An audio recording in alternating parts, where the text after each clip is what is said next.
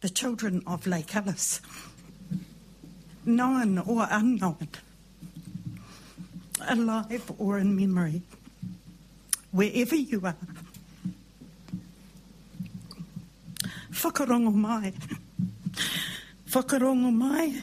Finally, our voice has been heard.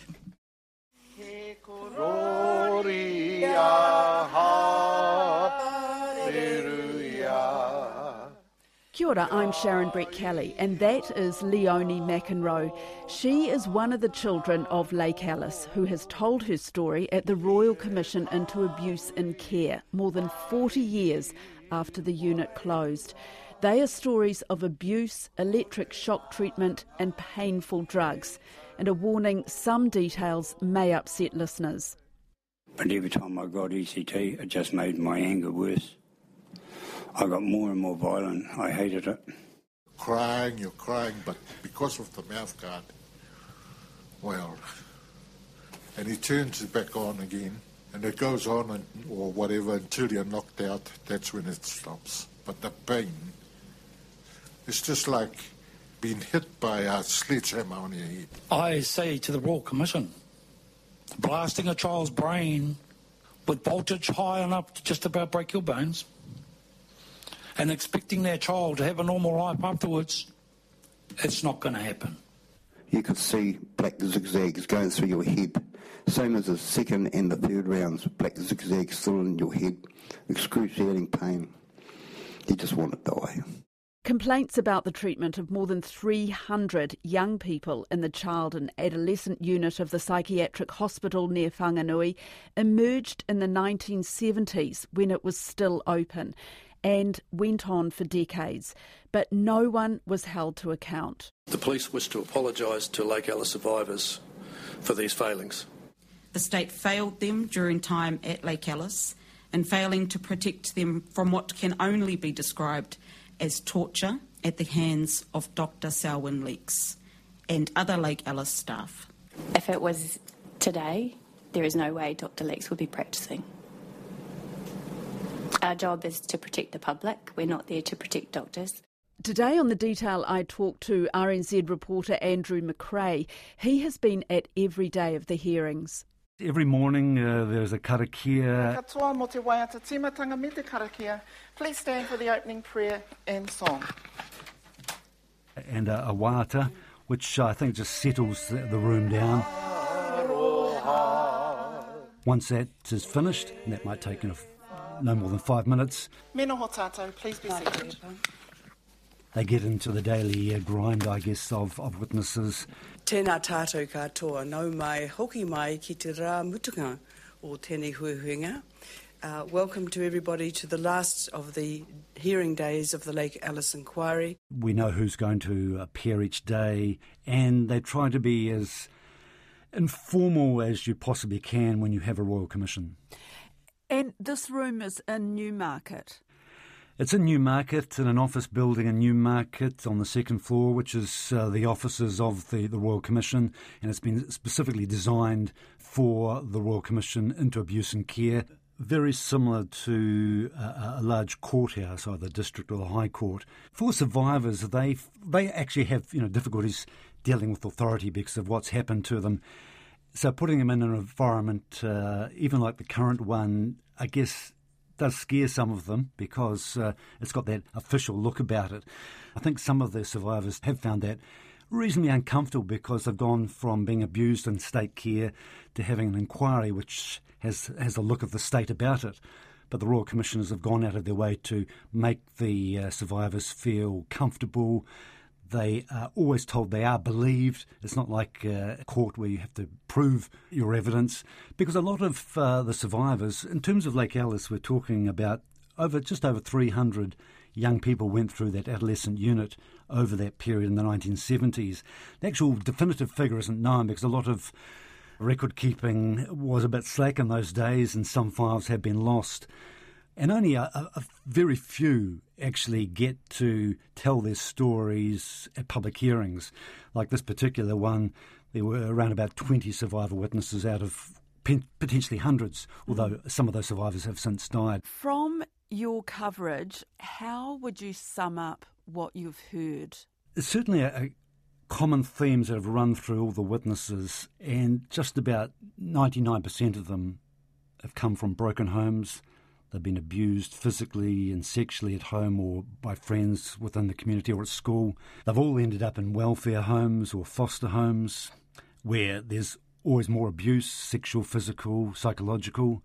Then they end up in Lake Alice, sent there primarily under the guise of having some sort of uh, mental illness, but none of them actually did have a uh, mental illness at all. It was more about behavioural issues uh, and what they used to call back in those days delinquency. And after Lake Alice, they often ended up in youth jails, borstals, onto adult jails. No education to speak of because of their, their time in state care.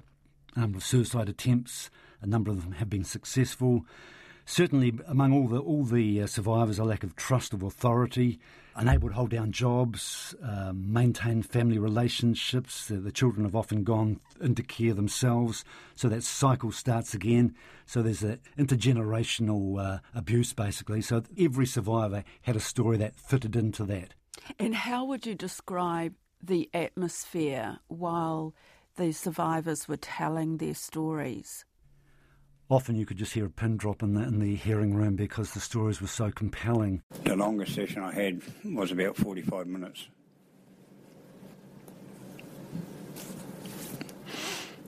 I remember Leeks' face when he would turn, turn the knob. He smiled every time. And it was just horrific.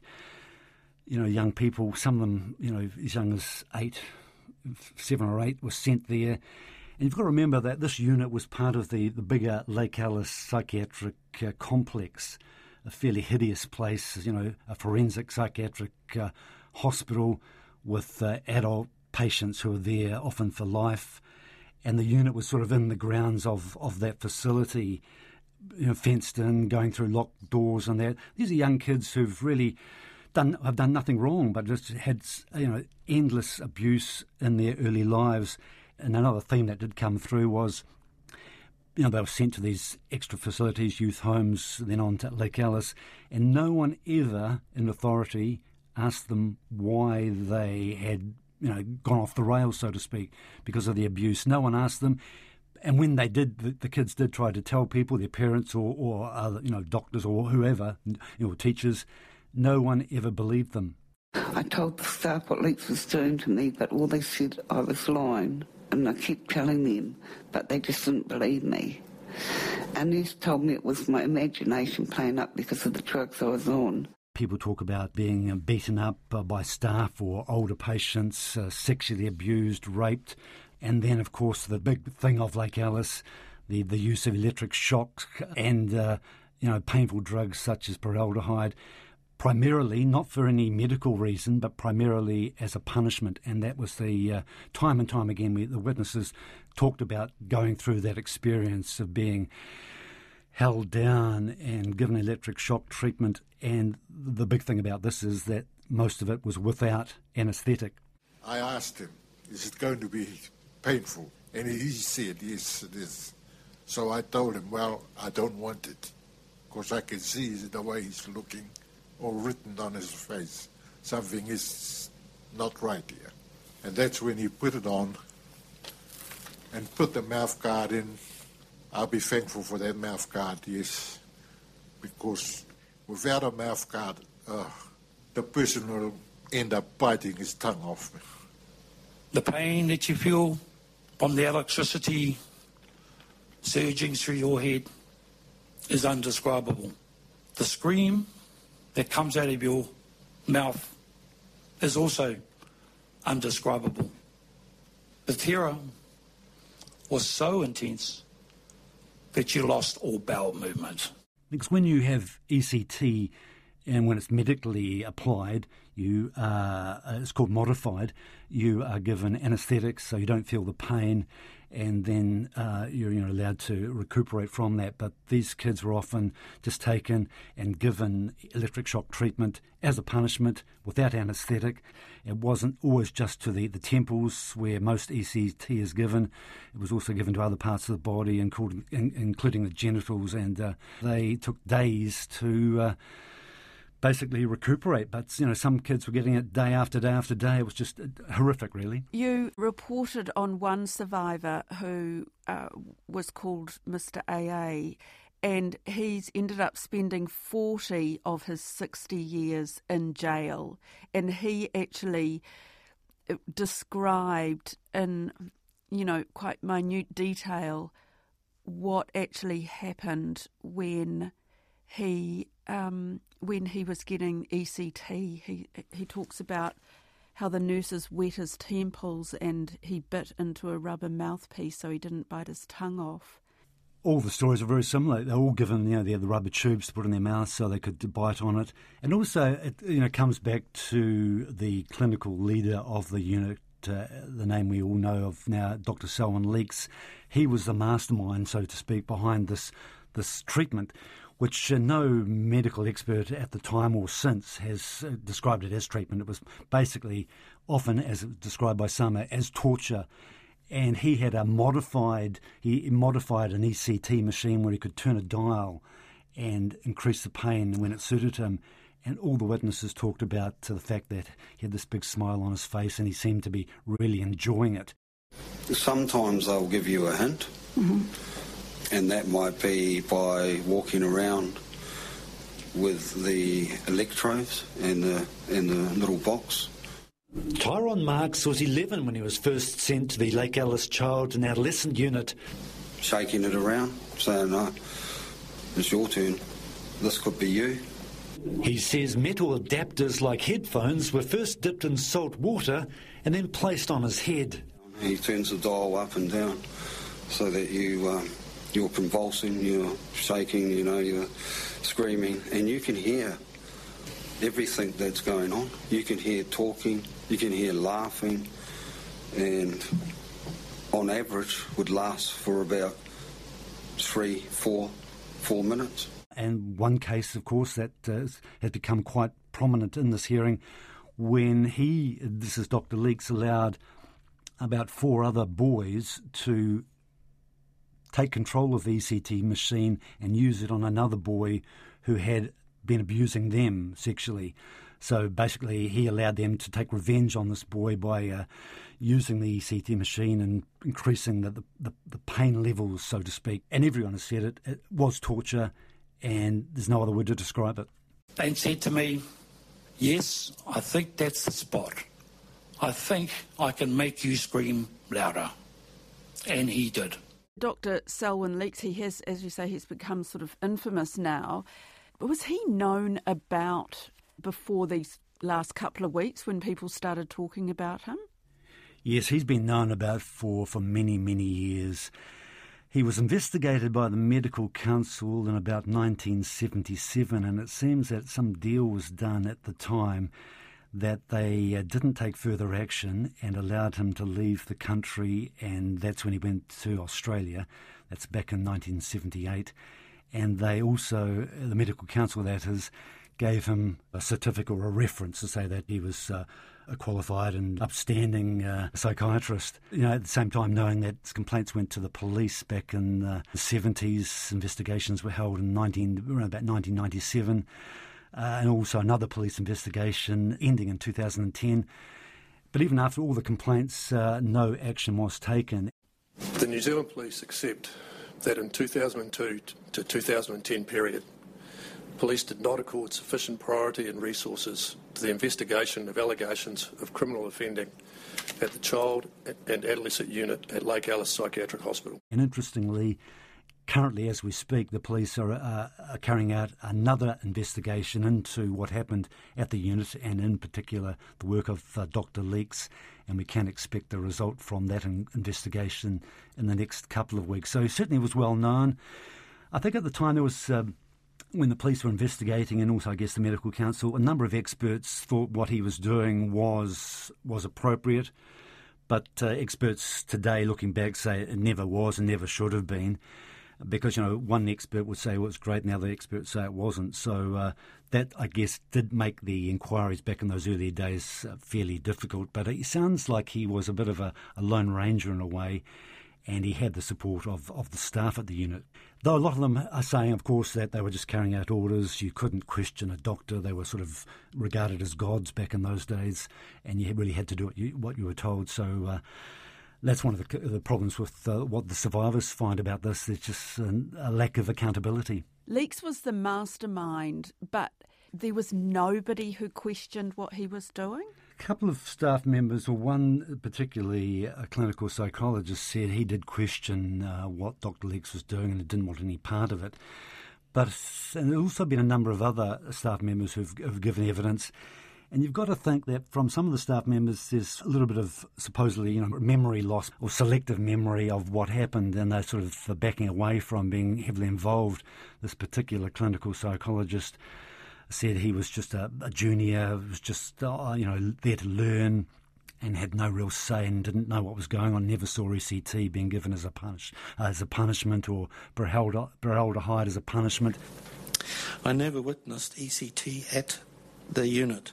That's psychiatrist Victor Soeterik. I do not remember any meetings with Dr. Leeks or staff to discuss patient treatment. I was not aware of the children view of ECT, as I never did any individual work with them. Though, through talking to people, I learned they were very fearful of them. A lot of the survivors have particularly pointed the finger at the psychologist, saying he was there. He appeared to them to be Dr. Leeks' right hand man. He uh, also was seemed to them to be in control of the, the group therapy sessions because that's come up a lot in the hearing. They had these group therapy sessions with the young people, up to about 40 at a time, and a lot of them said if you d- didn't speak up and talk, you were then uh, given electric shock treatment as a punishment for not doing that. So they say this particular psychologist uh, was involved. Another of the survivors, Charlie Symes, he he uh, said he was regarded as a bit of a hero by other boys in the unit. Uh, he was there in um, 1975, and it was because he broke Dr. Leeks' nose. What happened there? Yes, and when they, he talked about that at the hearing, a bit of a sort of a murmur and a cheer coming up from the survivors in the uh, public gallery. What happened there was he uh, was, you know, he admitted he was a bit of a loose cannon and, uh, you know, a bit of a troublemaker, but uh, one day he was walking down the corridor and someone grabbed him from behind and he didn't know who it was, so he lashed out. Started fighting furiously not realising it, it, was Dr. Leeks. I bro- broke his nose in three places. I got a hammering from, EC- from ECT after that. I got ECT for six days in a row, and each time it was harder and harder.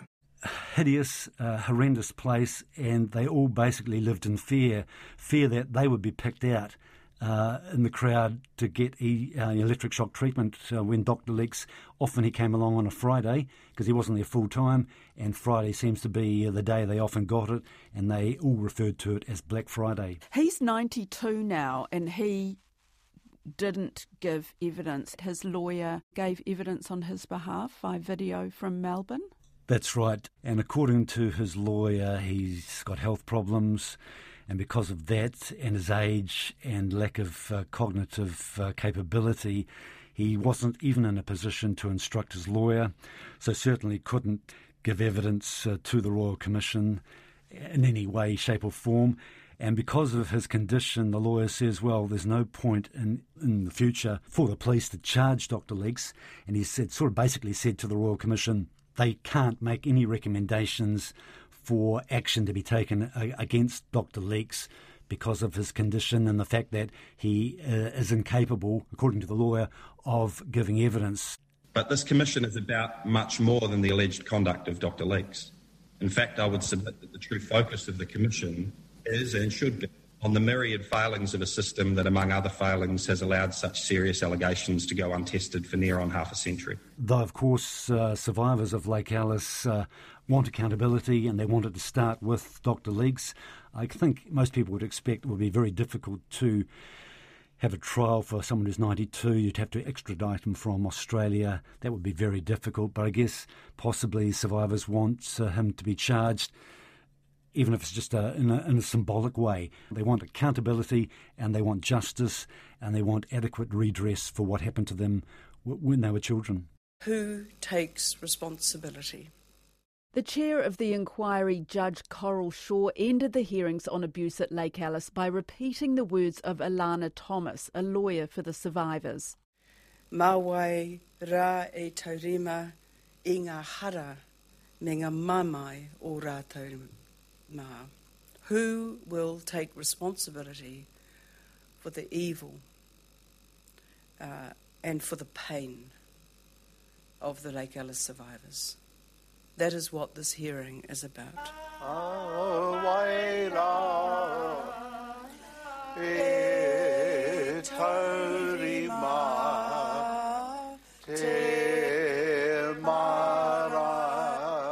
The buildings, are they still there? They're still there in a sort of fairly derelict form, I believe. But uh, the hospital, Lake Alice, was closed, I think, in the, uh, itself in the 90s, the unit, the adolescent unit in 1978. So it's basically, I think it's just fenced off and uh, uh, in ruins pretty much in the middle of farmland. There are some un- unnamed graves uh, on the site from for particularly older people in the forensic unit who, who died during their time at the hospital. So there's a, a, a tapu on, on the area as well. And at some stage soon, survivors want to go back there and have a sort of a healing ceremony with uh, with local iwi, and that, that's likely to happen within the next few weeks. That's it for today. I'm Sharon Brettkelly. The detail is brought to you by newsroom.co.nz and made possible by RNZ and NZ On Air. You can download us free to your mobile phone every day on any podcast platform. Alexia Russell produced today's episode. Alex Aylett McMillan engineered it. Thanks to Andrew McRae. And we'll leave you with the words of Lake Alice survivor Leonie McInroe. On the 14th of June, 2021, in this very room, the children of Lake Alice began to speak. Whakarongo mai, whakarongo mai, listen to me, hear me. And so our story began, formally and finally taking our rightful place in the history of Aotearoa.